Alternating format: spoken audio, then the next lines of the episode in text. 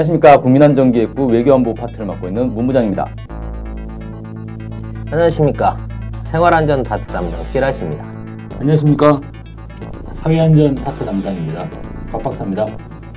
지난주 메르스와 탄저균에 대한 이야기를 나눠봤는데 메르스 사태가 일주일 정도 지나면 그래도 안정세에 접어들지 않겠냐라고 예측을 정말요? 조금이라도 좀 희망을 가져봤는데 전혀 전혀 안정세는커녕 더 확산이 되고 있어요. 그래서 이번 주에도 메르스를 한번 더 다뤄보기로 했습니다. 메르스뿐만 아니라 지금 한국 사회 이 불안한 이 검역 체계, 방역 체계에 대해서 좀 살펴봐야 되겠다 이런 차원에서 메르스 다시 한번 좀 짚어보려고 하는데 음, 혹시 지난 한 주간 메르스 관련해서 무슨 이 일을 겪으셨다거나 뭐 그런 거 있나요?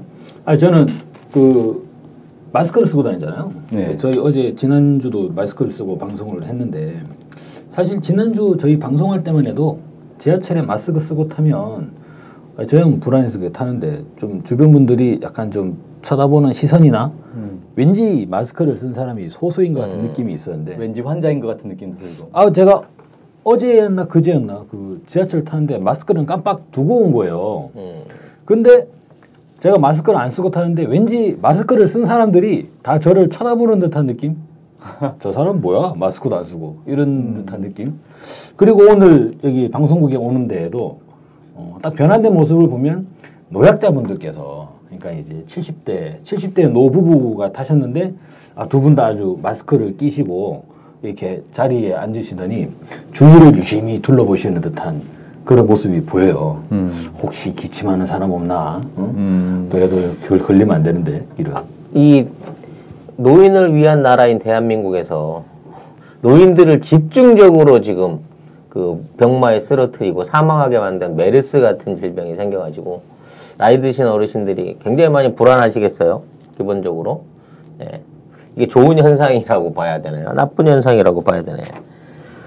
아니 저는 또 걱정스러운 게 저희 또 장모님께서 요양병원에서 일을 하고 계신데 아우 그또막 걱정되더라고요. 왜냐면은 연세가 있으시고 또 요양병원에 계신 분들도 어떻습니까? 다들 예. 연세도 많고 몸도 안 좋은 분들이잖아요. 방송을 보면 요즘에 좀 약간 메르스 보도 행태가 좀 바뀐 것 같죠. 저희 지난주 방송할 때를 보면 사우디에서는 치사율이 40%에 달했다 이런 이야기들이 왔었는데 지금은 뭐 정상인은 큰 문제 없다라고 얘기를 하는데 말 바꿔 보면은 그럼 노약자는 어떻게 되느냐 그죠? 노약자나 환자들한테 더욱더 치명적인 어떤 그 피해를 줄 수 있는 게 메르스 균이라는 식의 얘기인데요. 어, 일단 기본적으로 이 메르스가 과연 지금 중동 지역에서 발병한 정상적인 메르스가 맞느냐 하는 부분에 대해서 의심을 안 할 수가 없어요. 지금 뭐 감염 형태에 대해서 호흡기 감염 절대 있을 수 없다. 병원 내 감염 보고된 적 없다. 뭐 이런 식으로 얘기를 했었고 어, 잠복기 그러니까 발병 요인이 발생하기 전에는 전염되지 않는다는 얘기도 있었고 조금 더 지나가서 비말 감염이나 병원 내 감염으로서는 감염될 수 있다고 하다가 한 20분 정도는 가까이 있어야지 옮아, 옮을 수 있다. 뭐 이런 얘기를 하면서 온갖 종류의 그 기존 메르스에서 볼 수 없던 병증들을 설명을 하고 있는데 어느 것 하나 그 결과가 맞아 떨어지는 게 없어요. 그 제일 이상한 게 평택 성모병원의 이 아닙니까? 그 첫 번째 그 환자가 크게 감염이 많이 번져 나간 결국에는 지금 폐쇄가 됐죠. 그 병원을 보면 환풍 시설이 없고 에어컨으로 모든 게 가동이 됐잖아요. 그래서 그 이제 메르스 확진 받은 그분이 이제 계시는 병, 병동에 천장 에어컨을 통해 가지고 그 공기가 퍼져 나가고 그래서 그분이 이제 뭐 기침을 예, 하거나. 기침이나 이런 과정을 통해서 그 방에 있는 병실 내에 메르스 바이러스가 이제 확산이 되면 그걸 에어컨이 빨아들여 가지고 그게 다른 방으로 전파가 되는 과정을 통해서 균이 다른 층이나 다른 병실로 전달됐을 것 같다라는 보도를 했는데 그런데 이상한 거는 그럼에도 불구하고 에어컨을 통해서 감염이 됐을 것으로 보임에도 불구하고 공기 중 감염은 아직 단정하기 어렵다. 그러니까 그럼 어떻게 감염된다는 거예요, 그게? 결국은 이 양반이 그 서울 삼성병원과 아, 빈센트 병원까지 세 병원을 돌아다니면서 거기 있는 환자들과 감염 의사들한테 전부 침을 뱉어준 거죠. 너 얼마 버 얼마 버려라 이러고 신발은 손을 계속 막 만졌다거나. 어, 막 키스를 다 했다거나 어. 그렇지 않고서는 지금의 확산을 도저히 어떻게 설명할 수가 없는 거예요. 더군다나 일주일 만에 현재 환자가 95명으로 늘었고 그렇죠. 접촉했던 병원만 해서 38곳으로 지금 급증을 했네요.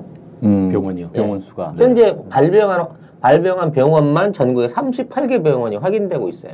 저희가 과연- 지난주 지난주 방송을 할 때 이 메르스 격리자가 천 명이 넘어가면 통제가 안 될 것이다라고 이제 제가 우려했었는데 지금, 지금 벌써 자가 격리자가 2천 명? 이제 3천 3,000 명에 명. 육박해서 거의 돌파를 하고 있는 그건데요. 그 실제로 저희들이 지난번 말씀드린 것처럼 통제가 안 돼요. 그죠? 그리고 자가 격리자가 무슨 대단한 시설에 있는 그런 게 아니라 그냥 집에 있는 거잖아요. 자기 집에. 그러면서 해외여행도 가고, 어? 뭐 외국 외국에도 갔다 와서 또 이제 민폐를 끼친 거죠. 필리핀 여행을 다녀왔다고 하는데, 그리고 울릉도도 놀러 갔다가 주민들한테 쫓겨나기도 하고, 수도권에 계신 분이 전북에 예, 골프 치러 가셨다가 어, 골프도 치러 갔다 오고, 예. 지방에 놀러도 갔다 오고, 이게 무슨 격리입니까 이게? 예? 지금 이 상황에서도 정부는 뭐 크게 그 위험성을 지적을 안 하고 있는 것 같아요. 현재 95명 중에 7분 정도가 돌아가셨으니까 10%가 좀 못 미치는 치사율이기 때문에 이 정도는 그 계절성 독감이나 또 일반적인 그 병원 내 감염에 의한 그 합병증하고도 그 통계상으로는 거의 차이가 없는 거라고 보니까 실상 메르스가 처음에 우리가 생각했던 것처럼 아주 치명적인 질병은 아닌 것 같아요. 근데 길거리에 돌아다니는 낙타 한 마리 없는 우리나라에서 세계 2위의 메르스 발생국이 됐다는 것 자체는 이곳은 뭔가 그 이유에 대해서 한번 짚어보고 가야 되지 않느냐 하는 부분이 크다는 거죠. 일단은 그 대한민국의 어떤 방역 체계 이런 게 너무 엉망이다라는 걸 좀 짚을 수가 있겠고 제일 황당했던 건 이거예요. 저는 서울시에서 병원명을 공개를 하지 않았습니까? 그래가지고 이제 뭐 박원순 시장이 엄청난 공격을 막 받기도 하고 그랬는데 결국 정부도 이제 나중에 가서야 공개를 했어요. 병원들 어, 환자들이 있었던 병원들을 공개를 하긴 했는데 도대체 이걸 왜 초반에 빨리 공개를 안 했는가? 저는 이걸 따지지 않을 수가 없는 게 일단 당신이 감염됐을 가능성이 있으니까 자가 격리를 해야 된다라고 얘기를 하려면 그 사람이 자기가 갔던 병원이 메르스 환자가 들렀던 병원인지를 알아야 될 거 아닙니까? 그렇죠. 근데 구- 사- 국민들한테는 어떤 병원이 위험한 병원이었는지를 얘기를 안 해주면서 그 얘기를 안 하고 계속적으로 묵히고 있다 보니까 삼성병원을 갔던 사람들이나 아니면 이제 평택의 성모병원을 갔던 사람들이나 그 사람들이 아 내가 메르스에 감염됐을 수 있겠다 빨리 진단을 받아야겠구나 라는 생각을 못 하시고 할 수가 없죠. 계속 일상생활을 하는 거잖아요. 저는 이 문제에 있어서는 이게 두 가지 문제가 있다고 봐지는데요. 아, 세 가지입니다. 첫째, 어, 국내에 발생한 메르스 초기 환자가 그 사람 단독 환자 하나만으로 해서 지금 같은 38개가 넘는 전국의 병원과 아, 감염자들 3천 명에 이르는 의심 접촉자들이 생긴다고 하는 거는 있을 수 없는 일이에요. 이건 애초에 메르스가 어떠한 방식으로 국내에 유입됐는지에 대해서 이 정부가 현재 파악을 하지 못하고 있다고 판단해야 됩니다. 아, 올해 새로운 가능성이 네네. 왜냐하면 올해 올해만 하더라도 중동 지역을 경유해서 한국에 들어왔다. 그러니까 딱 중동에서 들어왔던 사람 뿐만 아니라 거기 공항을 거치거나 그 지역을 거쳐서 들어왔던 입국자가 3만 명이 넘는다 그래요. 아, 그러니까 3만 명 이상의 사람들이 중동 지역에서 메르스 균을 가져왔을 수도 있습니다. 그리고 가장 대표적으로 어? 저 우리 박근혜 씨, 박근혜 씨 같은 경우도 어, 사상 최대의 그 사절단을 댔고 네. 거기를 가서 직접 낙타를 두 번이나 드시고 오시지 않았습니까? 낙타고기를 네. 그렇죠, 낙타고기. 이 대한민국에서 낙타 두 번 먹어보신 분은 딱 우리의 최고 전엄 박근혜 씨한 번뿐이에요. 또 이분이 또 그 와중에 또 남미 갔다 오시다 한 일주일 앓은 거한 이주일 가까이 아주 수상한 네, 들어 누웠을 때 병명이 밝혀지지 않은 거 걱정스럽습니다. 그때는, 그때는 그 인후염이라고 했죠. 그러니까 네. 원인을 알 수 없는 고열과 인후염으로 이주일을 드러냈다고 했을 때 야 나도 인후염은 맨날 걸리는데 어? 일주일이나 일주일이나 이렇게 노, 이렇게 누워 있을 수가 있느냐? 근데 그 인후염이 인후염이 아니었을 가능성이 아- 보이지 않나 하는 걱정을 해보는 거예요. 메르스 초기 증상 어차피 감기와 큰 차이가 없기 때문에 네. 저희가 상황이 이렇게 되니까 뭐 그런 생각이 네. 드는 거죠. 아무튼 근데 뭐- 이상하게 타이밍이 그 중동에 다녀왔는데 거기에서 낙타고기를 두 번을 먹고 그러고 나서 또 시간이 지나서 남미를 갔더니 여기서 이누염이라는 보도가 나왔는데 이게 참 아무튼 거죠. 뭐 시기상으로 봐서 뭐라고 말할 수 있는 부분은 아닙니다만 아 이런 부분에 있어서 예, 중동을 갔다 온 사람들에 대한 바이러스 통제가 전혀 없었다는 것 그리고 맞아요. 그거는 분명하게 예, 작년도에부터 우리나라가 메르스 검역 자체를 하질 않고 있다는 겁니다. 왜안 하게 됐냐고 했는데 WTO에서는 봄철이 되면 유행성으로 번질 수 있으니 해라 하고 지시를 했고 또 국내에서는 메르스가 들어왔을 때 어떻게 방역할 것인가에는 실험도 시험 그러니까 훈련도 했었다고 해요. 근데 어. 이게 예산의 문제를 걸어가지고 그거를 작년부터 없앴다고 합니다. 돈 때문에? 예. 애초에 메르스를 방역을 하거나 검역을 할 수 있는 시도 자체를 안 했던 것이죠. 그렇기 때문에 얼마만한 메르스를 보균한 사람이 국내에 들어왔었는지 나갔었는지는 현재로서는 거의 판단이 안 되는 거고요. 둘째는 그 우리나라가 공공의료 시설이 워낙 부족하다 보니까 전체 병상의 8% 정도가 공공의료 병상이고 네. 나머지는 다 민간 의료 병상인데 메르스 같은 병이 생겼을 때 정부가 신고 안 하면 300만 원, 뭐 200만 원 이런 식으로 벌금을 때리겠다. 격리 조치를 소홀히 하면 하겠다 이런 식의 얘기를 하니까 의사협회가 뭐라고 성명을 내놨냐면 의사가 스스로 감염 환자를 받았거나 의심 환자를 받았다고 신고를 하게 되면 그 병원 자체가 자동으로 폐쇄가 되고 어, 있는 환자들도 내보내야 되고 병원들 자체도 영업을 못 하게 되는데 그 엄청난 손실을 감당하면서 의사한테 이런 것들을 강요하는 것은 무리다 하는 발표를 내놨어요. 아, 아, 예. 그러면 그 신고하면 신고를 안 하면 벌금이 300만 원인데 네. 신고를 하면 영업. 손실 영업 손실. 문, 뭐 영업 문 닫는 어, 거지. 3천만 원. 3억으로 네. 하니까 하는 거니까. 예. 그렇기 때문에 의사들이 초창기에 대응하는 방식이 병증에 대한 대응을 하는 게 아니라 오히려 열이 있거나 뭐 이런 환자를 받았으면 큰 병원 가세요. 진료 거부 네, 진료 거부 형태에 예. 가까운 상황이 나타날 수밖에 없었던 거고 더더욱 그 도덕적으로 문제가 있는 거는 삼성병원 같은 경우에는 일본 환자가 그쪽으로 들려서 나중에 확진을 받았지 않습니까? 그리고 나서 빠져나가는 동안에 이 사람을 통한 그 일차적인 감염이 가장 먼저 감지됐어야 될 병원이고 네. 또 그런 내용을 알고 있었으면 먼저 그 자가 자체적으로 어떤 검역에 대한 조치를 취했어야 되는 대형 병원인데 이 병원에서 이 사실을 숨기고 언론에서도 어 언론에다가도 이 내용을 안 알리고 서울시에도 보, 서울시나 보건 당국에다가 이걸 이제 보고를 안 했다고 봐야 될지 어, 보건 당국이 묵인을 해야 될지 모르겠지만 계속해서 병원을 유지함으로 그 응급실을 열어놓고 환자를 유지함으로 인해 가지고 최소 17명 이상의 의사들과 아 60, 66명 이상의 의심 환자들 네. 이게 실제 확진받은 환자들도 이제 그 정도 돼요. 그 삼성병원을 통해서 만들어진 환자들이 거의 2차 감염 대란이 그렇죠. 우려된다 이런 그리고 얘기들이 막 아, 이미 삼성이 감염 대란을 일으킨 거예요. 삼성병원이. 그리고 네. 800명 이상의 보호 관찰을 필요로 하는 사람들을 삼성병원이 만들어내 버린 상황이라는 얘기입니다. 근데 그런데도 불구하고 어 뭐 서울시의 병원 폐쇄 조치나 이런 거에 맞서서 병원은 폐쇄할 수 없다. 일부 응급실이나 담당 환자들은 결, 격리돼 있지만 생각을 해보세요.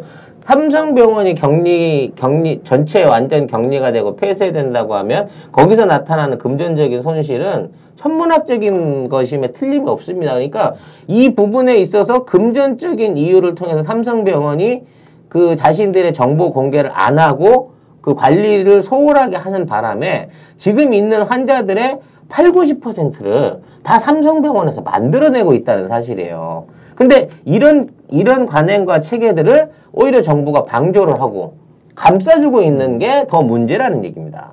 언론에 끝까지 D 병원으로 나오지 않습니까? 삼성병원, 네, 삼성의 ODT가 담동병원이잖아요. 그러니까 네. 아, 담당 병원이 되버려. 네. S 병원이라고 못 하고 다 네. D 병원이라고. S 병원이라고 하면 또 안 될 것 같아서. 네. 야. 그래서 지금 있는 상황에서 그 의사들이 환자를 받는다고 하면 사실은 일대일로 이게 감염의 위험을 무릅쓰고 받아야 되는 거예요. 그렇잖아요. 네. 지금 완벽한 보호 장구를 끼고 뭐 에볼라 막는 뭐 바- 이런 우주복 같은 걸 입고 환자 진료를 할 수가 없다 보니까 거기 있는 의료진들은 감염의 위험을 안고 그걸 해야 되는 이런 딜레마적인 상황에 빠져 있는 거고 또 어, 내가 내 병원에서 환자가 생겼을 때 에, 우리 병원이 격리되거나 이렇게 조치를 안 하려고 하면 국가가 보상을 해주고 그 병원 그 병원이나 지정 병원을 통해 가지고 환자들을 전담 관리할 수 있는 일종의 대응 대책이 있어야 되는데 지금 현재 의료 체계에서는 전혀 그런 대책이 없다는 얘기죠. 그러니까 이게 병원 하나한테 다 뒤집어 써라고 말하기도 어려운 입장이라는 얘기입니다. 문제는 현재 삼성병원을 통한 2차 병원, 2차 환자, 3차 환자까지가 확인이 되고 있는데 그 이외에 나머지 생겨난 그 현재 38개 이 병원들의 그 감염 원인은 4차일 수도 있다는 얘기예요. 알 수가 없다는 얘기입니다. 정확하게. 그렇게 되겠네요, 네. 이제. 예. 네. 그런 상황에서 앞으로 이게 확진으로 더 넘어가지 않고 이대로 줄어들 것이다는 막연한 기대를 할 수가 없는 거예요. 다음 주 이 시간쯤 되면은 뭐 전국 전국 몇백 개 병원에 환자는 몇백 명이고 의심 의심 접촉자는 몇 만 명의 수준에 갈 이럴 단계까지 갈 수도 있는데 아직도 정부는 이거를 비상 사태가 아닌 주의 단계로만 들여다보고 있다는 겁니다. 일단 지난주는 저희가 그 격리자가 몇백 명 단계였죠. 그렇죠. 이러다가 이제 몇천 명 간다 이건. 근데 이번 주에 이제 몇천 명 단계예요. 그럼 저희는 또 방송을 합니다. 이러다가 이거 다음 주에 몇만 명 간다. 아 근데 지금 이 확산되는 양상이? 하루에 환자분이 아홉 분씩 추가가 되고 그래서 아까 말씀이 약간 좀 정정하고 싶은 게 있는데 메르스가 과연 이게 통제가 그러니까 병이 위험하지 않은 건가라고 할 때 지금은 어때요? 저희가 이또온 나라가 다 떨쳐나서 가지고 메르스 방역에 진짜 거의 저는 국민분들이 외출할 때 이 마스크 쓰고 다니시는 국민분들이 수백만 명이 되실 것 같아요. 특히나 노약자분들이나 이- 이런 분들 국가가 건강을 뭐 대신해 주는 게 아니기 때문에 근데 이렇게 다들 감염에 조심을 하기 때문에 그나마 이 정도 상태에서 지금 머무는 게 아닌가 이런 생각도 또 들어요. 만약에 우리 지금도 메르스라는 보도가 없다. 그리고 많은 국민들이 정상적으로 지금 생활을 만약에 한다고선 치면 저는 사실상 공기를 통한 감- 감염이라든지 어떤 이제 지나가면서 감염될 수 있는 가능성들도 과연 배제할 수 없지 않을까. 그러면 지금 저는 전체 환자가 95명이라고 하지만 훨씬 더 늘어날 수 있는 소지는 있다는 거죠. 사망자도 훨씬 늘어날 수 있지 않을까. 대만 같은 경우는 아직 확진 환자도 없는데 비상사태를 걸어놓고 있어요. 아, 예. 그리고 어, 환자가 만일에 스스로 와가지고 검진을 받아가지고 네. 어, 내가 메르스다고 확진이 되면 이 보상금, 이게 상금이라 그래야 되나요? 오. 위로금을 300만 원을 준다는 거예요. 어? 어. 그러니까 내가 의심스러우면 빨리 와서 검사를 받으라는 거야. 음. 와서 너 거- 환자 맞으면 300만 원 위로금 줄게. 치료비는 당연하고. 아, 예. 이런- 이러면 어떻게 되겠어요? 사람들이 병원에 천만 이상에도 막 갈 거 아니에요. 감기 걸린 사람 다 일단 가보죠. 다 가- 일단 가보지. 네. 근데 우리나라는 어떻게 돼 있어요? 가가지고 신 갔는데 신고를 안 하면 잡혀가. 벌금. 그리고 가갖고 의심 환자로 좀만 지목만 돼도 예를 들어 내가 무슨 병원을 지났다든지 맞아요. 혹시나 감염자 중에 이름 아는 사람 하나 있으면요. 그럼 바로 격리 대상자로 수용이 되고 그럼 내가 사회생활이 장사- 매우 어, 어려워져요. 장사를 하거나 네. 사업을 하거나 뭐 긴급한 스케줄이 있는 사람은 자기가 스스로 의심 환자라고 나 이거 감염 위험성이 음. 있는 사람이 신고하겠어요? 우리나라. 안 할 거예요. 예를 들어 뭐 또 영업 사원이다. 예를 들어 미생의 장거래를 해봐요. 어? 그거 진짜 죽기 살기로 해가지고 기업에 회사 겨우 취직했는데 어 당신 메르스 위험이 있으니까 2주간 쉬셔 그러면은 그 부장님한테 가가지고 부장님 제가 지금 메르스에 걸려가지고 2주간 못 나오거든요. 그런 말이 나오겠어요. 거지. 책상 빼야죠. 아 10년만 공부해가지고 겨우 들어갔는데 거기다가 그런 얘기 할 수 있냐고 안 되는 거죠 그거는. 그러니까 제 말씀은 뭐냐면 지금 있는 이런 상태로 계속 방역 체계나 이 대체를 준비를 하면 대부분의 의심 환자들은 숨어버릴 거란 얘기입니다. 맞아요. 그리고 예. 지금 여기 드러나 있다는 3천 명의 뭐 격리 대상자도 이건 병원이 임의로 지정을 한 거예요. 이 그렇죠. 사람은 어, 어, 누- 어디 병원을 통해 왔기 때문에 의심을 해봐야 된다는 거고 실제 말을 오늘 뭐 종편 뉴스에도 나왔습니다. 말을 안 하고 자기가 환자인데 병원을 막 일곱 군데 여덟 군데씩 댕기면서 어 의심 의심 때문에 자꾸 다시 재검을 받아보는 이런 사람도 있고 자가 통제를 하라고 하는데 막 맘대로 돌아다니는 사람들이 있는 상황에서는 현재 있는 3차, 4차 감염을 도저히 막을 방법이 없다는 겁니다. 현재 시스템으로는. 그리고 지금 또 한 가지 우려되는 부분이 다들 또 연세가 있으신 분이니까 만약에 이분들이 이 정부에 등록되지 않은 민간 의료 시설을 이를테면 뭐 한의원이라든지 예, 뭐 아니면 그냥 뭐침침 놓는데 아니면 요양병원 예, 같은데 만약에 그런 데를 신고하지 않고 이용을 하게 돼버리면 이거는 뭐 걷잡을 수 없게 되겠죠. 근데 과연 그 요양병원 이런 데 위험할 것 같은 게 거기 다 이제 노약자들이라 그렇죠. 노약자분들이 다들 계신데 거기에 만약에 한 분이 들어가서 한 번 퍼뜨리게 되면 근데 이거는 중요한 게 단순 환자가 아니라 바로 또 이제 이 회복될 수 없는 그런 사망과 같은 심각한 상황을 귀결해 버릴 수 있기 때문에 매우 이건 중요한 거죠. 아직도 50대 미만 그러니까 40대 이하에서는 사망자가 안 나오고 있는 점에서는 의외로 그 메르스가 웬만한 저항력을 갖고 계신 분들한테는 심한 감기 앓는 정도에서 끝나는 질병이다 하는 어떤 주, 그 의료학계 주장이 어느 정도 신빙성을 얻, 얻고 있는 상태인 것 같긴 합니다만은 그렇다고 하더라도 지금 있는 확산되는 거, 아 그냥 감기 정도로 아시고 걸리면 집에서 요양하시고 밖에 돌아다니지 말아주세요. 어, 신고해 신고 안 하시면 300만 원 벌금 물리겠습니다.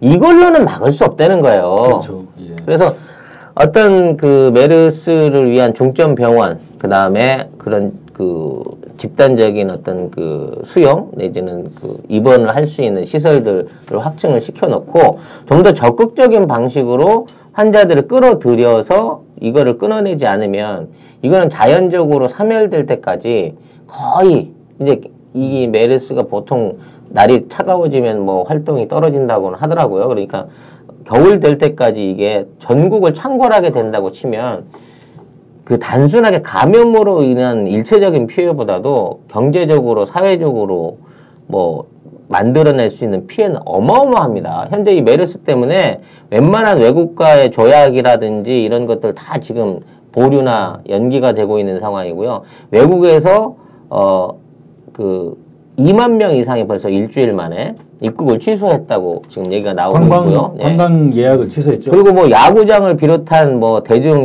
대중교 대중적인 그 만남이 있는데 마트, 시장 이런 재래시장 같은 경우에도 손님이 발을 뚝 끊었다 그래요. 아 제가 이번 주말에 지난 주말에 아들 데리고 목욕탕을 갔는데 하, 주말에 목욕탕이 그렇게 한산한 거 처음 봤어요. 아주 편하게 목욕을 하고 왔습니다. 그렇겠네요. 네. 목욕탕이 진짜 한산해요. 아니 목욕탕이 정말 좀 다들 기피하시겠어요. 이거 목욕탕 영업하시는 분들, 찜질방 하시는 분들 그 직접탕 받겠는데. 지금 워터파크들 다 뭐 테마파크들 울상이고요. 이때 지역 행사들, 축제들 하는 그 지방 자치단체들 지금 다 죽을 마시 죽을 마시고요. 이제 여름철 본격돼서 관광철이 되더라도 이 상황이 계속 유지된다고 치면 이제 관광 특수가 없어지게 된다 그러면 내수 경기에는 와- 완전히 폭탄을 맞은 꼴이 될 거고 지금 뭐 3%도 안 될 거라고 하는 우리 경제 성장률은 2% 이하까지도 주저앉을 수 있다는 얘기거든요.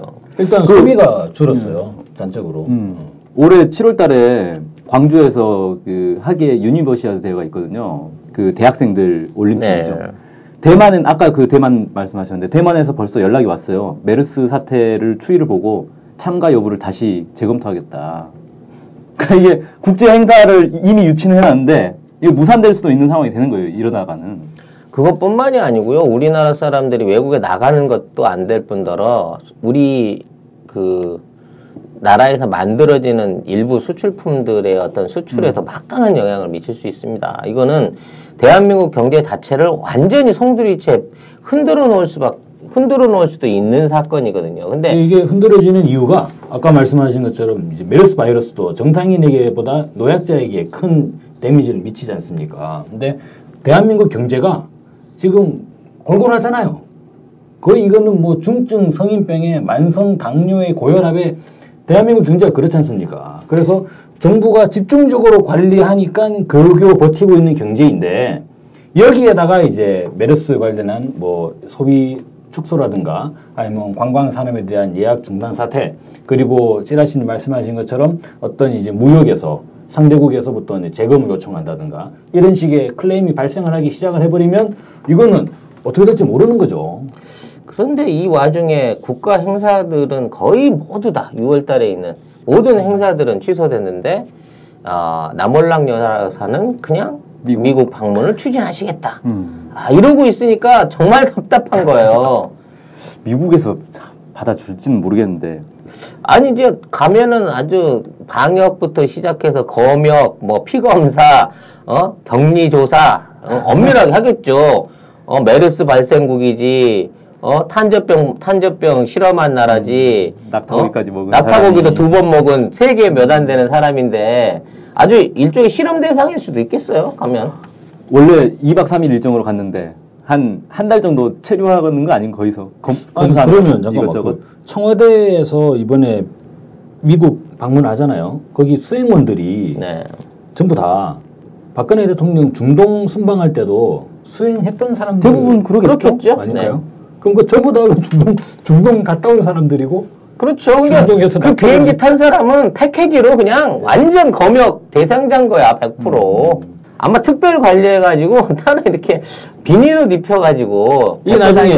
이게 나중에 언론에 엠바고 올려가지고 네. 당장은 안 나오더라도 이제는 말할 수 있다는 식으로 해서 음. 사실 그때 미국 갔을 때 검역 장난 아니었다. 어?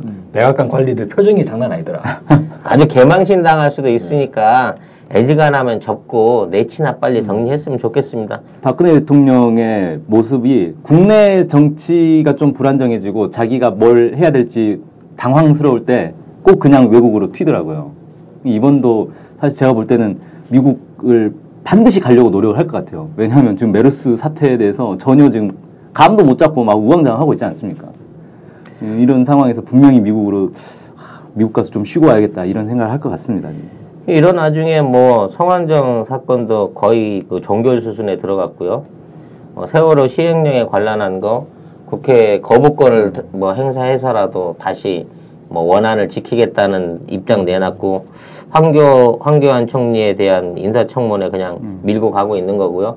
뭐 6.15 공동행사 없어졌고 예, 탄저균, 탄저균 관련한 미국 기타는 민간업체만 하고 있는 상황인데 다 사라졌죠 지금 다 모든. 걸다 덮어버렸네. 지금 네. 어, 어느 정도냐면은 무슨 집회 같은 걸 하려고 해도 지금 이제 6월 15일 다가오니까 6월 10, 6.15 기념 행사를 서울시청에서 하겠다라고 했더니 안 했으면 좋겠다라는 공고가 날라왔다는 거예요. 어, 대규모 사람들이 모이는 거는 어, 메르스가 퍼질 위험이 있으니까 그런 게 있지 않아요? 그 이제 생사를 하려면 대책을 철저히 하기 위해서 예를 들면 열 감지 장치 그리고 이제 그 손 세정제부터 해가지고 마스크도 참가자들의 뭐, 명단과 전원 마스크 착용 아. 뭐 이런 것들을 준비할 수 있으면 해라라는 이제 뭐 이런 상황이 그- 돼버리니까 그 말씀을 듣고 보니까 지난 주말에 광화문을 갔는데요. 네. 음.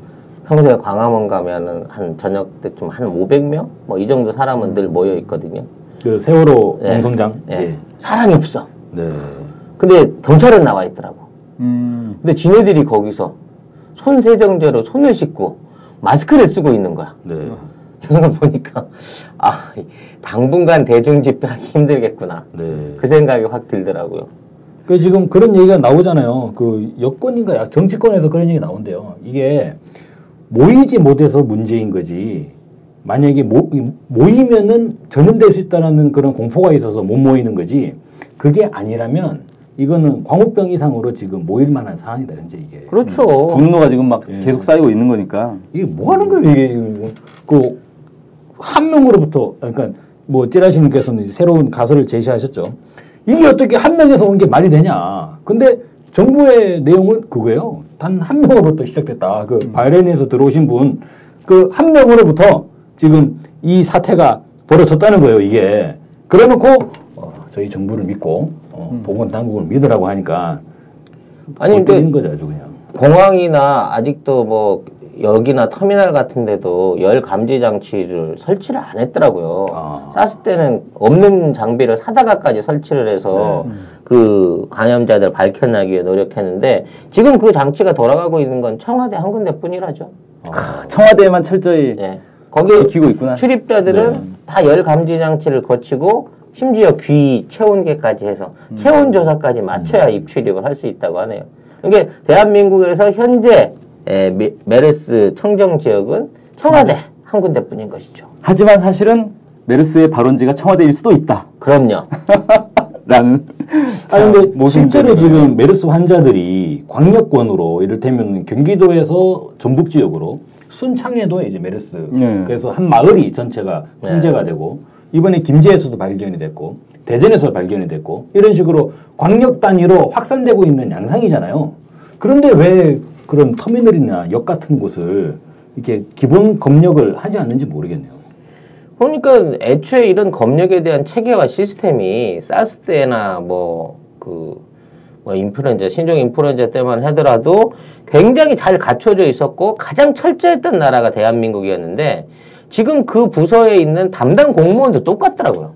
사스 때그 아, 그때 어, 일하던 그때 일하던 그 센터장이 아직도 그 일을 하고 있는데 그 사람 그 사람이 하는데도 불구하고 이런 대책을 아무것도 못 세우고 초기 방역은 물론이고 이런 검진에 대한 아무런 열의가 없는 이 정부를 이걸 무능하다고 해야 될지 무책임하다고 해야 될지 아니면 고의적으로 이러고 있나 하고 의심을 해야 될지 판단을 할 수가 없을 지경입니다 현재로서는 그러니까 인터넷상에서 그런 얘기가 나오잖아요. 이거 지금 뭐 성완종 리스트라든지 아까 열거했던 이런 것들을 묻기 위해서 지금 고의로 퍼뜨린 거 아니냐.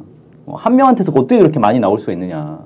이런 얘기까지 나오고 있는데 저는 뭐 고의로 퍼뜨린 것보다는 아무래도 박근혜 정부의 무능이 더 큰 요인이 아닐까 뭐 이렇게 좀 추정을 하는데 그러면 우리가 이- 오늘 이 자리에서는 어차피 뭐 현황적으로 진행되고 있는 건 정보 발표와는 달리 굉장히 암담하다는 전제 하에서 과연 이 메르스에 대한 그 시작 그러니까 전파가 시작된 데 관련된 의문점 일종의 음모론이겠죠. 네. 그리고 안녕하세요.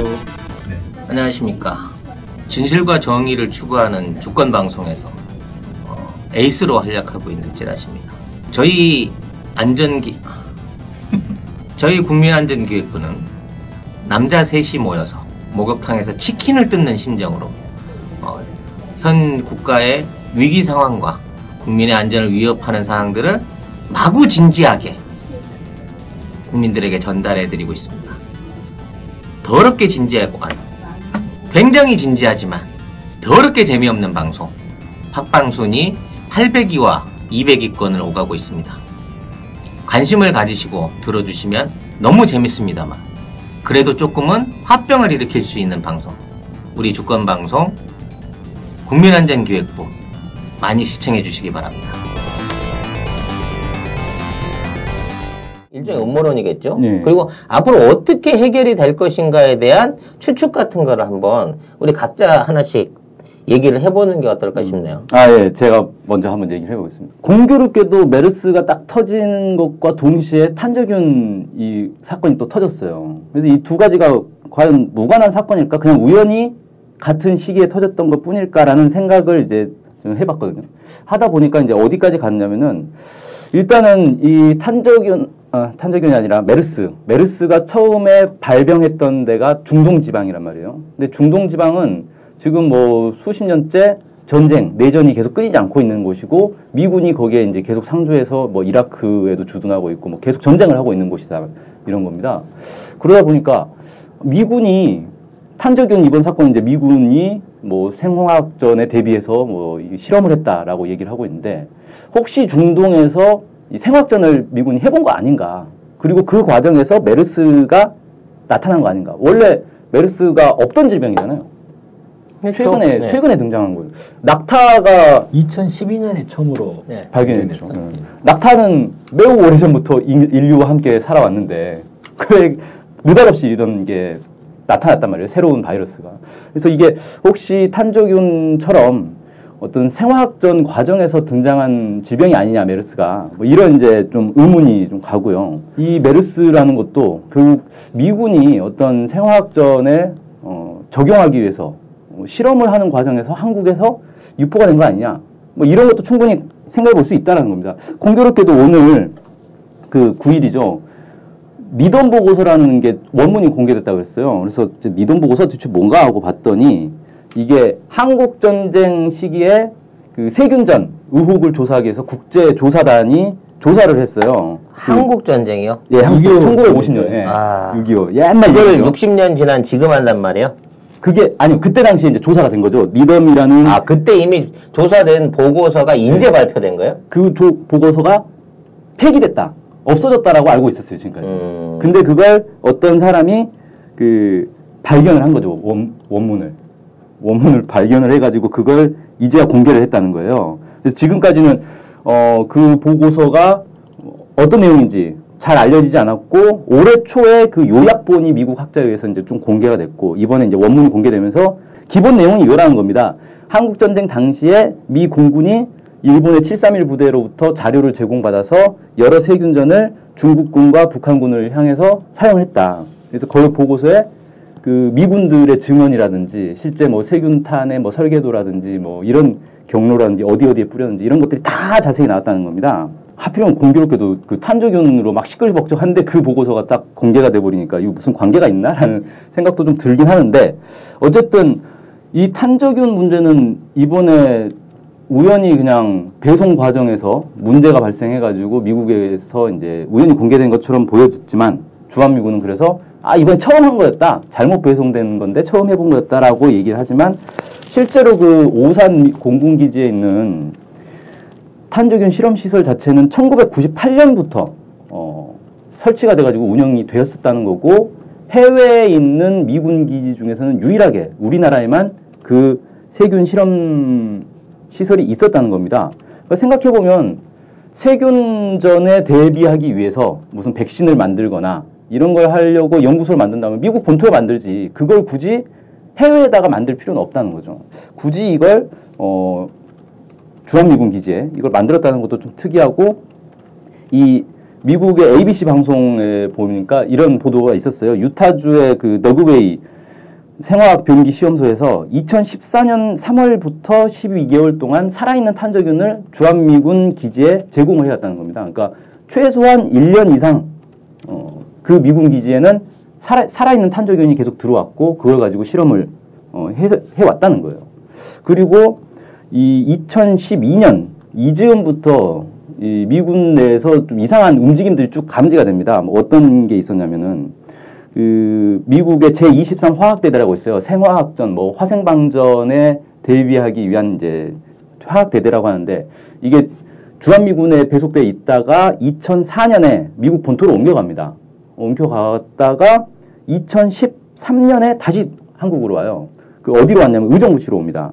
그 의정부시에 원래 그 캠프 스탠리라는 미군 기지가 있었는데 이걸 평택으로 이제 다 옮긴다라고 해서 미군들 다 빠질 것처럼 하다가 갑자기 말을 바꿔가지고 아니 여기 다 계속 유지해야 되겠다라고 하면서 캠프 스탠리를 다시 어, 활용하게 됐고 거기에 이제 화학대대가 들어갔다는 거예요.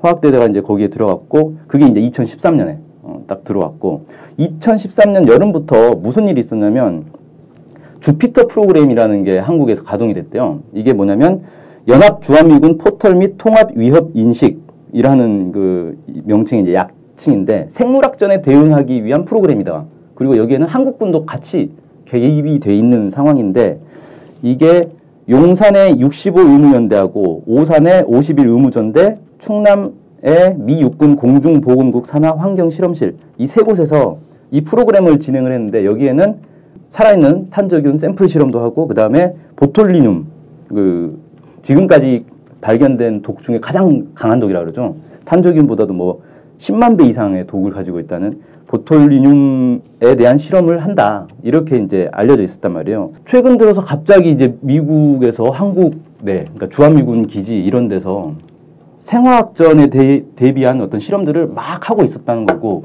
이게 우연히 이제 드러났는데 그 드러난 것과 동시에 메르스가 쫙 퍼지기 시작하는 걸 보면서 어 사실 약간 이제 의심을 가질 수밖에 없다. 물론 이제 메르스는 바이러스고 이번에 드러난 탄저균은 세균입니다. 그러니까 이 둘을 뭐 혼동할 수는 없어요. 어, 두 종류가 완전히 다른 거니까.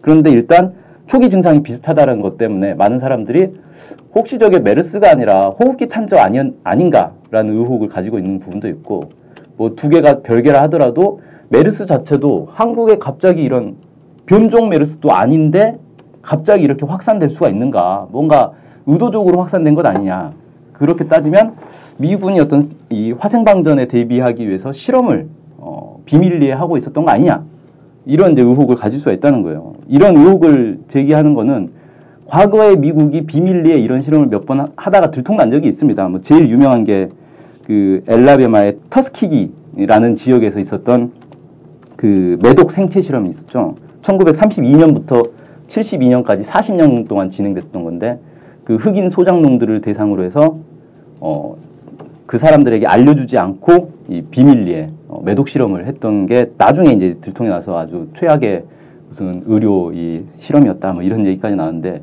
이런 것들을 미국이 과거에도 해왔던 전력이 있기 때문에 혹시라도 한국인을 대상으로 무슨 이 생체 실험을 했던 것 아니냐라는 의혹을 한번 제기해 봅니다. 사실 그 부분에 대해서 조금 저도 그 동의를 할 수 있는 부분이 어 이번에 이제 실험을 했다고 하는 오산 그 비행장 안에 실험실 그리고 거기에 관련된 그 원사 한 사람이 이제 확진 한- 판결을 받지 않았습니까? 두 네, 사람이. 의심 예, 의심 환자가 더 그렇죠. 나오고 이 사람이 어디서 그게 확진을 받았느냐 그랬더니 평택병원에 입원을 했다는 거예요. 그래서 거기서 옮긴 것 같다는 식으로 군 당국이 주장을 하는데 음. 군인이 아프면 왜 민간 병원을 가죠? 군인 병원 따로 있는데. 예. 어차피 군인병원에 입원하게 되면 다 거기서 치료비도 나오고 국가 안에서 다 그 케어가 되는데 왜 이 사람은 민간 병원이 평택병원에 입원을 했을까요? 또 무슨 병으로 입원을 했는지도 자세히 밝히지도 않고 있어요. 음. 그럼 일차적으로이 부대 안에서 얼마서 평택으로 간 건지, 응? 평택에서 얼마서 부산 부대 안에 옮겼는지 어쨌는지는 알 수 없잖아요. 그 부대에서 추가 환자가 또 나왔는데, 예를 들어 병원에서 감염이 됐다고 하면 병원 내에서만 고립이 돼 있을 것이고, 그게 다시 부대로 돌아갈 수 없잖아요. 근데 부대에 들어갈 수가 예. 없죠. 예. 이 부대 안에서 확진 환자 한 명에 의심 환자 두 명이 나왔는데 지금 이 상황이 평택에 있는 병원에 있는 1차 감염자가 원인이다. 라고 보기에는 조금 석연치 않은 부분이 있지 않습니까? 그리고 어, 지금 있는 상황에서 메르스균에 대한 정확한 유전자형을 정부가 공개를 안 하고 있어요. 중국은 우리나라에서 들어갔던 확진 환자에서 그 유전자 DNA를 뽑아가지고 이거 메르스균 맞고 변종 아니라고 발표를 했습니다. 그건 괜찮아요. 그러면 우리나라 안에 있는 사람들 환자들에 대한 환자가 벌써 사망자가 아홉 명이 나왔을 정도 되면 각 사망 환자들한테서도 그렇고 다른 지역에서 다른 병원에서 나온 환자들한테서 전부 다 유전자 채취를 해가지고 이게 진짜 유- 원형 메르스 유전자가 맞는지 혹시 변형은 되지 않았는지 하는 과정들을 쭉 검사를 해야 된단 말입니다. 그래야 이게 안정적인 건지 퍼져나가고 있는 건지 변이가 되고 있는 건지 이걸 알 수가 있는데 질병관리본부는 구체적으로 어떤 실험을 했다. 내지는 어떤 사람한테 실을 채취해서 어떻게 결과가 나왔다는 내용을 정확하게 발표를 안 하고 변종은 아닌 것 같다. 하지만 좀 더 지켜봐야 한다는 식으로 나오는 거예요. 그래서 서울시나 지방자치단체에서 야 그거 니네들만 독점하지 마. cross check해봐야 돼.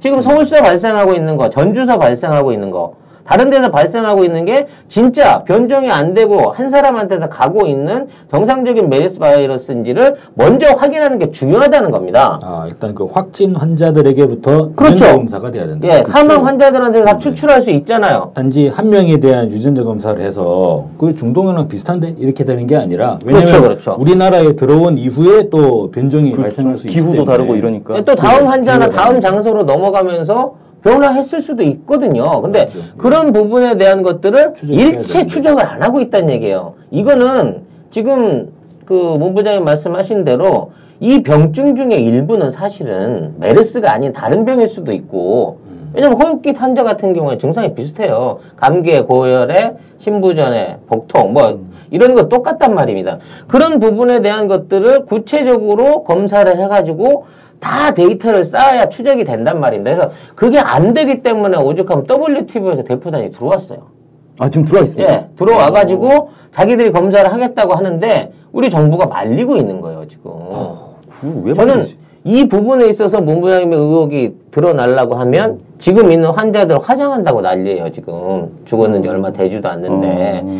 이 환자들이 감염된 균이 변종 아닌 제대로 된 메르스 균이 맞는지 전부 DNA 검사해가지고 그 임상 결과 정상적으로 발표를 해야 됩니다. 할 수 없는 게 아니에요. 그거 쉬운 거라고 그래요. 하루면 나온대요. 근데 그걸 해가지고 제대로 된 데이터를 지금 2주, 3주가 넘어가고 있는 시점에서도 안 하고 있는 이 부분 안에서 뭔가 지금 정부가 감추고 있는 게 아닌가 하는 의심을 해볼 수밖에 없다는 거죠.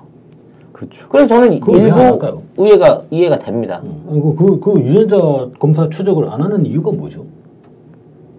모르지 왜안 하는지 그냥 까먹고 안 한 거일 수도 있고 숨겨야 될 게 있어서 안 하는 수도 아니죠 이게 신종 전염병이 치료제도 없는 신종 전염병이 대한민국에 들어와서 퍼지고 있는데 이 확산에 대한 네. 그 추적이나 역학 조사를 안 한다고 하는 거는 이건 상식적으로 말이 안 되는 행동이에요.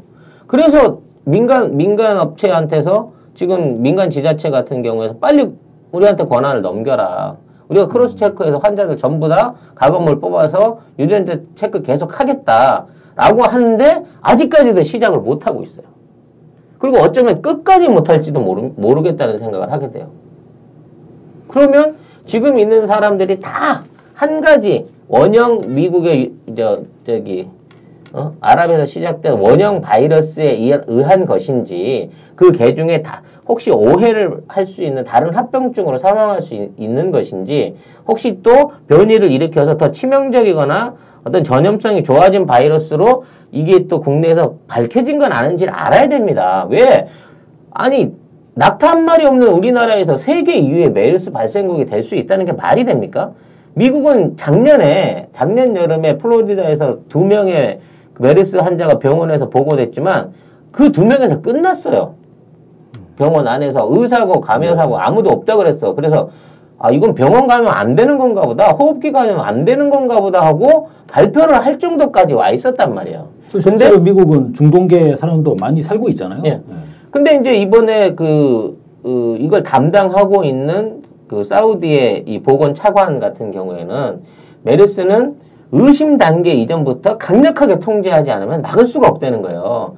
확진되고 난 다음부터 없는 거 아니냐 이런 질문에 대해서 그런 어리석은 질문을 하지 말라는 거야. 음. 의심이 되거나 혹시라도 접촉했을 가능성이 있는 사람부터 막지 않으면 엄청난 재난을 부르게 된다고 얘기를 하고 있는 거예요. 그러니까 그쪽에서 걸리면 대부분 죽는 거 아니에요. 그쪽에서는 치사율이 40% 40% 나왔으면 우리나라는 지금 운이 좋은 케이스라서 10% 미만에 머물고 있는데 만일에 지금 있는 바이러스가 계속해서 국내에서 유통이 되면서 전염을 옮겨가면서 독성을 추가를 하거나 어떤 전염의 경로를 좀 더 확대를 해가지고 더 큰 상황으로 발, 그 발생하지 않게 되려고 하면 이왕 들어와서 창궐 하고 있는 건 그렇다고 치더라도 그 원인과 역학과 원인 조사나 그, 어, 저 병원균에 대한 정확한 추적 데이터들은 만들면서 일을 하라는 얘기죠. 지금 있는 얘기는. 메르스와 관련해서 정부의 진짜 단순 무능이라고 봐야 될 건지 아니면 무능을 뛰어넘어서 뭔가 좀 의도적으로 지금 이렇게 메르스가 퍼지고 있는데 대책을 못 세우고 있는 건지 이런 건 좀 따져봐야 될 것 같고요. 이번 실험에 대한 결과를 발표한다든지 보고서가 나온다든지 또 국내에서 실제로 실험을 했다는 얘기도 있고 어 지난달 그 29일인가요? 폭스 폭스 뉴스라고 미국에 네. 있는 뉴스에서는 한국에서 그 탄저병 세균 유출로 해서 20 22 명? 22명? 네. 22명이 현재 격리 상태에서 치료 중이다. 뭐 이런 기사가 나갔다고 해요. 그래서 그 기사가 사실인지 확인을 해줘라고 제가 한 3, 4일, 5일 동안 계속 트윗을 날렸는데 오늘 실제 방송에서 아니 저 다른 언론에서 거기에 대한 언급을 시작을 했어요. 폭스 뉴스에서 이런 내용의 그 발표가 있었다 하는 것들을 응용 보고를 하기 시작했거든요. 저는 이제 이런 부분에 대해서 왜 이런 내용이 지금 쏟아져 나오느냐는 시기적인 부분을 언급하고 싶은 거예요. 왜냐하면 국내에서 탄저병 실험을 하는 실험실이 있다. 내지는 생탄저균이 있다. 또는 생화학 무기가 있고 어, 보톨리늄 독소 같은 뭐 어마어마한 독성을 지닌 뭐 4, 10kg만 가지면 온 인류를 다 전부 멸절시킬 수 있다고 하죠. 그런 독소들이 대한민국 안에 존재하고 있고 미군이 그걸 통제하고 있다는 내용을 발표를 했을 때 가장 긴장해야 될 국가는 어디겠느냐 하는 얘기를 지적해 보고 싶은 거예요. 아마 중국과 일본이 만일 그런 사태나 그- 아, 중국과 북한이 또는 러시아가 아니 쟤네들은 왜 지네 멀쩡한 본토에서 떨어진 한국에 와서 저런 실험을 하고 저런 것들을 갖고 있대? 라고 생각을 할 거란 말이죠. 그러겠죠, 당연히. 그러면서 미군의 논리는 그겁니다. 방어를 위해서 적군이 만일 이런 거를 생성하고 이런 거를 무기로 활용할 수 있을 것을 대비해서 당연히 우리가 준비를 해야 되는 차원에서 이걸 한다고 말을 해요. 근데 병법에 있어서 최고의 방어는 뭡니까? 공격이죠. 공격이잖아요. 음. 이거는 중국이나 러시아나 북한한테 우리가 여차하면 얘는 선제 공격할 수 있어 하는 군사적인 위협, 외교적인 위협이 될 수 있다고 생각합니다. 이게 지금 사드 배치를 평택으로 옮긴다고 하는 거나, 음? 뭐, 여러 가지로 군사적으로 지금 미중 간의 어떤 알력에 의한 영향력이 이게 우리한테 다시 미치고 있는 게 아닌가, 국제적으로 하는 일종의 무력 시위를 한 거죠. 네, 무력. 시위를 하는 거예요. 그리고 음. 국내에 있는 그 메르스 환자를 굳이 중국으로 보내고 어, 파악이 돼 있는 의심 환자를 중국으로 보내고 중국에 통보를 하는 거죠. 야 우리 메르스 환자 보냈어 미안해. 그래서 중국 본토를 완전히 발칵 뒤집어 놓지 않았습니까? 근데 누구 한 명 미국을 원망하는 사람은 없겠죠 이 사태에 대해서. 한국 사람 싫어하고 한국에 대한 반한 감정 높아지고 뭐 한국과의 어떤 조약이라든지 뭐에 대해서 뭐 고려해라 이런 식의 정치적 국민적인 반항 감정이 일어나고 있다고 하여 만일 이런 것들을 이용하기 위한 고도의 정략적인 술책이라고 하면 이런 식의 바이러스 테러 이거 테러예요 사실 누가 일부러 뿌렸다고 하면 테러입니다 그쵸. 이런 바이러스 테러나 정치적인 공작들이 앞으로도 지속적으로 나타나는 거 아니냐는 생각을 해보게 돼요. 왜냐하면 지금 있는 상황에서 중국이, 아니 미국이 중국의 어떤 심리를 건드리거나 어떤 중국의 자극을 주기 위해 가장 만만하고 그 이런 어떤 공작을 꾸미기 쉬운 나라는 결국 지금은 대한민국이라고 밖에 볼 수 없기 때문이죠. 그리고 불평도 안 하잖아요. 그러죠. 아니 지금 뭐 탄저병이 들어왔다는데 대통령 이하 무슨 어? 한마디도 안 해요. 한마디도 하는 사람이 없잖아. 한마디 했어요. 미군이 괜찮다더라. 네. 진짜. 저기 탄저균이 미국은 이제 방어용이라고 하는데 저는 아무리 봐도 의심이 가거든요. 방어용이라고 하는 게. 잘 보세요. 만약에 방어용이라면 저는 미국도 그렇고 국가정보원도 그렇고 박근혜 정부도 아주 좋은 것 같아요. 왜냐면 북한이 지금 우리 대한민국을 아주 치명적인 탄저균으로 공격을 하려고 한다. 이거를 신문지상에 조선일보 대서특필하고 종편에서 계속 한번 돌려보세요. 이거 국민들이 얼마나 이 북한에 대한 아주 그 바- 반감이 음. 커지겠습니까? 공포심 막 이런 게. 네, 얼마든지 이거를 활용할 수 있을 텐데 그건 안 했단 말이에요. 음. 그러면서 또 동시에 이게 되죠. 전 대한민국 국민들에게 탄저균 백신 접종을 검토할 수 있는 거잖아요. 그러면 이건 실질적인 국민들에게 위협, 대북 위협이라고 하는 것을 피부로 알려줄 수 있는 건데 그런 거 안 한단 말이에요. 근데 뭐 하느냐? 주한미군에 대한 탄저균 백신 접종은 계속적으로 하고 있거든요. 지금 미군들이.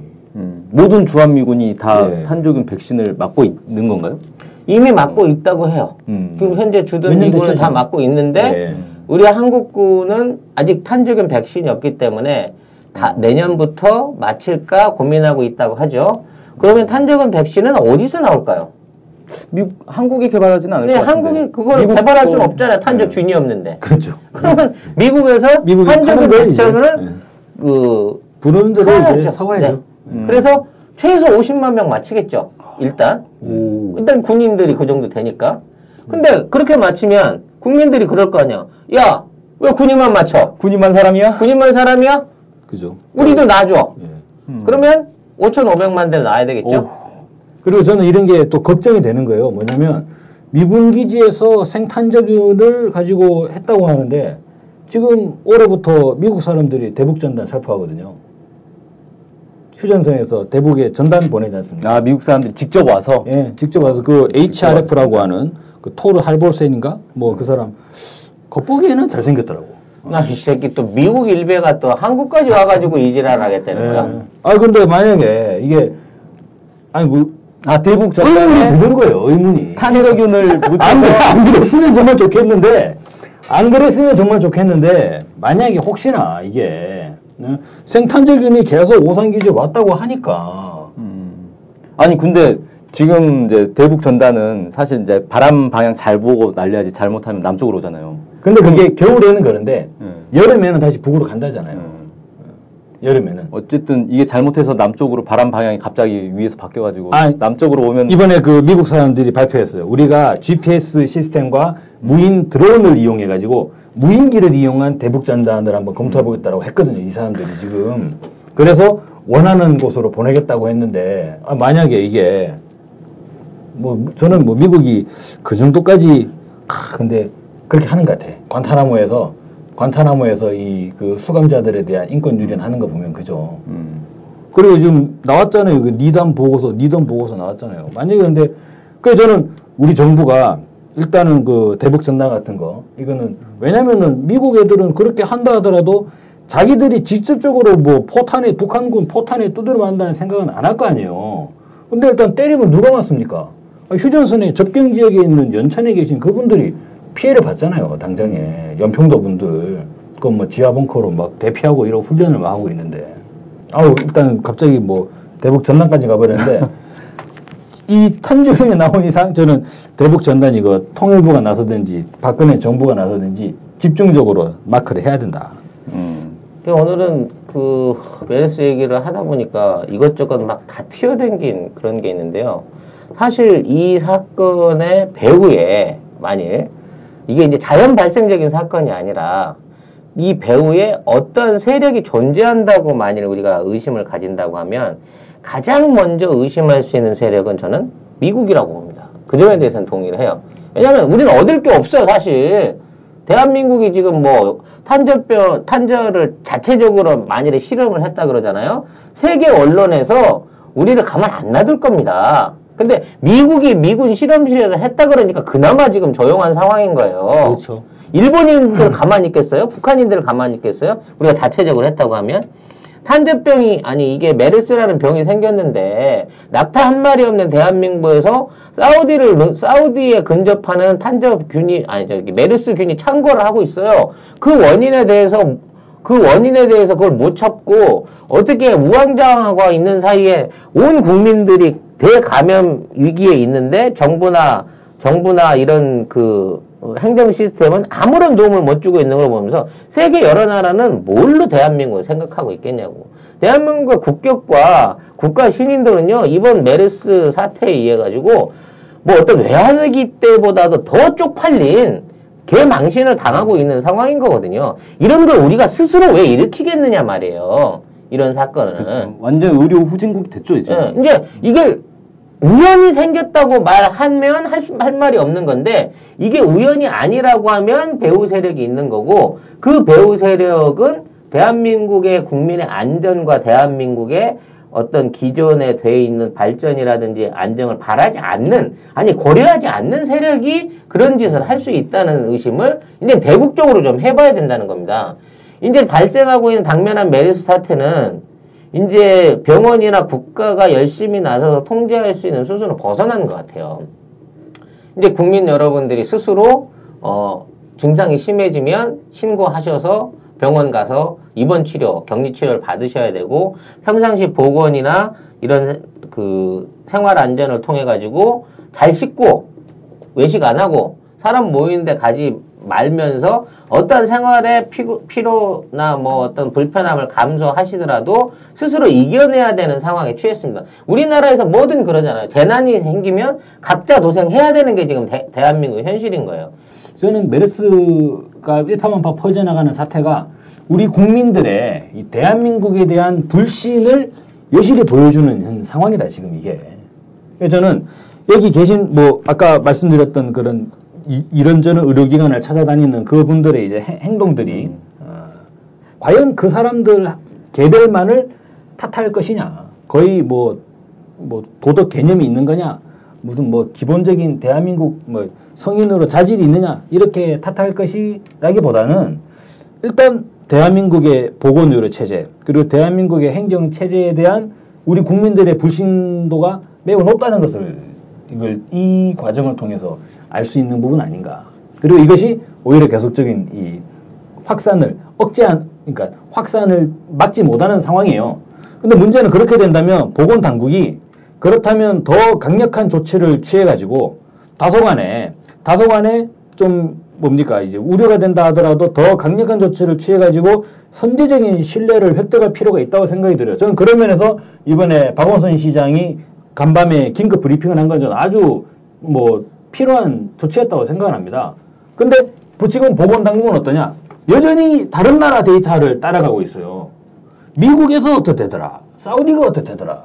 뭐 다른 나라는 못했더라. 아 근데 다른 나라 국민들은 우리나라 국민하고 같냐 이거죠. 우리나라 국민들은 정부 발표를 안 믿고 있는데 지금 그러면 더욱더 적극적인 조치를 통해 가지고 신뢰를 회복할 필요가 있다는 거죠.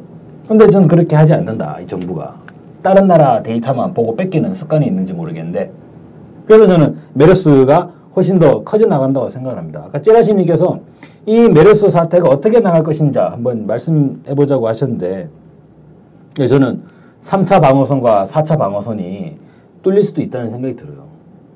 지금 보면 이 대한민국의 행정 구역을 봤을 때 강원도 원주에서도 지금 환자가 발견됐죠. 아까 그 대전 그리고 전북, 경기, 서울 전부 다 발견됐죠. 또 어디가 돼 있죠? 부산에서도 한번 그 부산 나왔나? 예, 부산에서는 그 사우디 사우디 분이에요. 사우디 분인데 메르스 의심이 된다라고 하는 그 기사가 나온 적이 있어요. 예, 우리 대한민국 한국인은 아니고. 근데 이게 계속 확산되는 과정이지 않습니까? 게다가 계속적으로 3차 감염에 대해서 집중을 했는데 지금 3차 감염 다 나와버렸어요. 언론의 보도 양상을 봐도 이렇습니다. 평택 성모병원에서 확산된 부분들에 대한 부분은 이제 진정세에 접어들고 주말이 이제 확산의 고비다. 근데 평택에서 진정이 됐는데 왜 또 확산이 됐나요? 이거는 당연히 3차 감염을 보고 얘기하는 거지 않습니까? 그래서 지금 아직도 그 보건복지부는 어, 확산은 됐으나 여전히 막을 수 여, 있다. 아니, 뭐 여전히 뭐 통제가 가능한 수준이다 이렇게 얘기를 해요. 비상 상황은 아니다. 네. 왜냐하면 이게 다 병원을 통해서만 되고 있기 때문에 병원만 잡으면 된다. 음. 딱이 말이거든. 근데 나는 아직도 이해를 안 되는 게 병원에서는 10분만 얘기를 해도 감염이 되는데 밖에 나오면 안 되나? 병원 안에만 뭔가 이 메르스 바이러스가 창고를 할 수 있는 상황이 우리한테 만들어져 있는 게 아니라고 치면 밖에 나와서 이게 대중 감염으로서의 위험성은 왜 인지를 안 하느냐 이 말이에요. 그죠.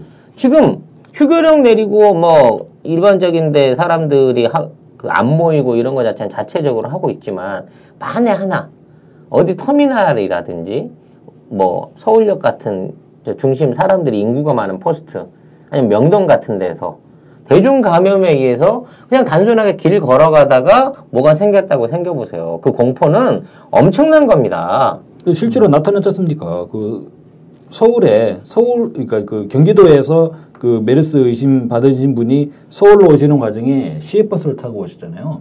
그래가지고 시외버스 관련 좌석에 대한 이 뭐냐 밀접 접촉으로 분류해가지고 해야 되는데 그분들 어떻게 파악을 합니까?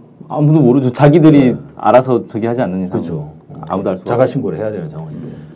그래서 정부는 지금 있는 게 확산세가 줄어들었다고 하고 있지만 사실은 저는 이게 정부가 통계를 조작하지 않나 하는 의심을 또 해보게 돼요. 딱 두 가지를 지적하고 싶은데요. 서울시에서 자료를 요구를 했잖아요. 네네. 삼성병원에. 네. 삼성병원이 이 890명 정도가 감염 의심이 의심된다 하고 이 보건복지부에다가 알렸다는 거예요. 근데 보건복지부는 서울시에다가 184명이란다 이러고 숫자를 깎아서 내려보냈다는 거죠. 이게 뭡니까? 정보 공유를 차단하겠, 차단하고 통계를 조작하겠다는 얘기예요. 그리고 이번에 이제 임산부가 고열이나 그. 이게 시달려 가지고 환, 그 의심 환자로 확진을 해달라고 했는데 임산부한테는 위험하다고 뭐 이런 핑계를 대는지 대는지 거부를 한 모양이에요. 근데 확진 판결을 받아버렸어. 아, 근데 그 숫자는 95명이라고 하는 우리 밝혀져 있는 숫자에 빠진 숫자랍니다. 지금 올라온 속보인 거예요. 저는 이게 정부가 어떤 형태로 해서든 확진 환자 증가 숫자를 줄이려고 숫자를. 줄이려고 음. 통계를 조작하고 있는 게 아닌가 하는 의심도 해보게 돼요. 왜 확산사가 계속된다고 하면 언론이나 이런 데서 정부에 대한 여론과 지지도가 계속 떨어지게 되니까 지금 아예 의심 환자들을 격리하거나 그 사람들을 자가 격리해서 빼놓고 의심 환자 수들 접촉자들 수들 실제 발병 환자의 수들을 줄이고 있지 않느냐 이거죠. 왜 젊은 사람은 놔두면 나니까 그럼. 며칠만 견뎌봐 너 혼자 견뎌봐 약 먹고 5일만 지나봐 하면 저항력 좋은 사람은 나버릴 거 아닙니까? 그럼 그 사람은 발병한 적이 없는 거죠. 의심 환자 수준에서 끝나는 거죠. 이런 안일한 방식으로 지금 대체를 하고 있는 게 아닌가 하는 생각이 든다는 얘기예요. 단편적으로 2009년도에 신종프루가 막 창궐하기 시작했을 때 당시 보건복지부 장관은 담화를 냅니다. 현재 현재 있는 상황에서 지역 단체와 국가가 최선을 다해서 방역을 하고 있으니 이제 국민 여러분들은 병원에 자신 있게 가십시오. 그리고 의사 여러분들은 의심 환자로 판단이 되거든 투약을 주저하지 말고 하십시오. 타미프루를. 왜냐면 이 환자가 만일에 타미프루를 뭐 많이 진단을 해갖고 병원에 뭐 의료보험사고로 불이익을 주거나 이런 게 없게 할 테니까 환자가 확진 환자로 의심되면 무조건 타미플루를 주고 관찰하고 그 어떠한 상황에서도 정부가 그에게 대한 비용과 아, 지원을 아끼지 않을 테니까 의심 환자가 있으시면 병원에 가시고 병원에 간 분들에 대해서 병, 의사는 무조건 처, 처방을 선처방을 하십시오 하는 담화가 내려졌던 적이 있어요. 그게 불과 6년 전입니다. 그때는 그런 식으로 해서 한 명의 사망자 없이 전파자 없이 그 위기를 무사히 넘겨냈던 우리 정부고 보건당국이었거든요. 그 당시에 센터장을 하던 분이 아직도 센터장을 하고 계시더라고. 근데 이 나라가 어떻게 지금 사스, 사스의 최고, 최우선 방역, 모범 방역국에서 이런 메르스의 세계 2위의 메르스 환자로 어? 전염병 위험 국가로 전 세계에서 방문을 자제하라는 경고를 받는 이따위 나라로 전락할 수 있느냐는 거죠. 대통령 하나 바뀌었을 뿐인데. 그렇죠. 투표 한 번 잘못했을 뿐인데.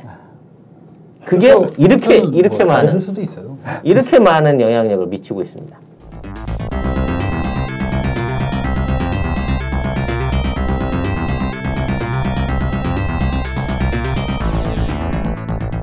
대통령 한 명 바뀌었을 뿐인데 어, 라고 이렇게 말씀을 드렸는데 정말 국정 최고 지도자가 이 국가의 어떤 위기 상황에서 어떤 판단하느냐 얼마나 순발력 있게 대응하느냐 어, 이런 게 정말 한 나라의 위기 상황을 어떻게 좌지우지하는지를 잘 보여주는 사례가 아닌가 싶습니다. 이번 메르스 사태를 쭉 보면서 많은 사람들이 세월호와 또 비교를 많이 합니다. 초반에 이 우왕좌왕하는 정부의 모습들 그리고 국민의 생명과 안전보다는 그저 돈을 위해서 뭐 세월호 때는 뭐 언딘 지금은 뭐 삼성병원 지켜주기 감싸기 위해서 아웅다웅하는 아웅다웅하는 이런 모습들 볼 수가 있었고 끝으로는 또 의혹이 있다. 도대체 이런 사건이 있을 수가 없는데 왜 이런 사건이 자꾸 일어나는가? 뭔가 의혹이 있는 것 아니냐?